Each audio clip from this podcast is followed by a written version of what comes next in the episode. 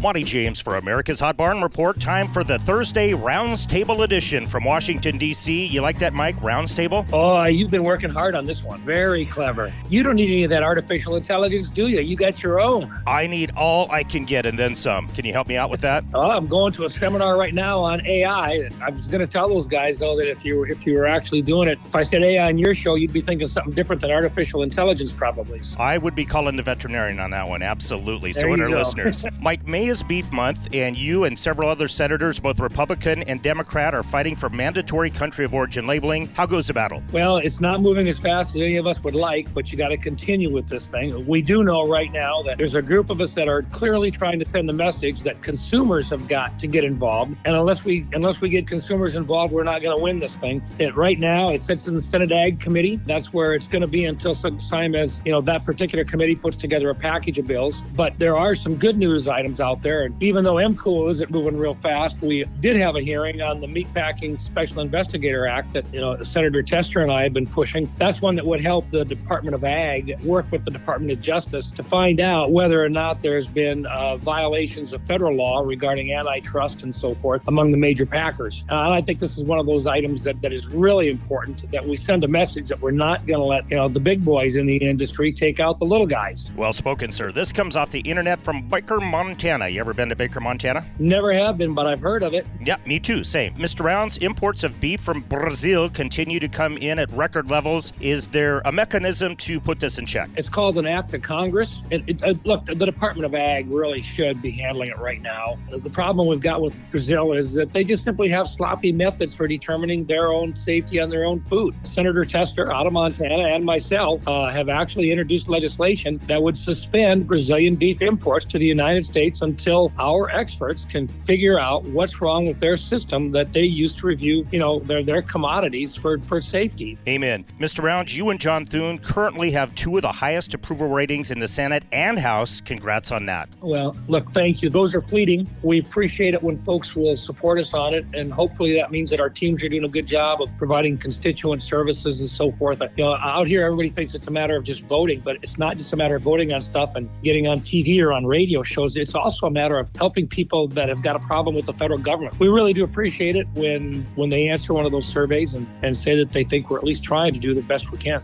Mr. Rounds, you have a great team, and uh, tip of the hat to you, and keep up the good work. Hey, thank you very much. I better get going or I'm going to miss that AI meeting this morning. Don't miss that one. America's Hot Barn Report brought to you by Stockman's Livestock, Lemmon Livestock, North Platte Stockyards, Bassett Livestock Auction, Presho Livestock, Creighton Livestock Market, Mobridge Livestock, Crawford Livestock Market, Platte Livestock Market, and CattleUSA.com. Where's the beef?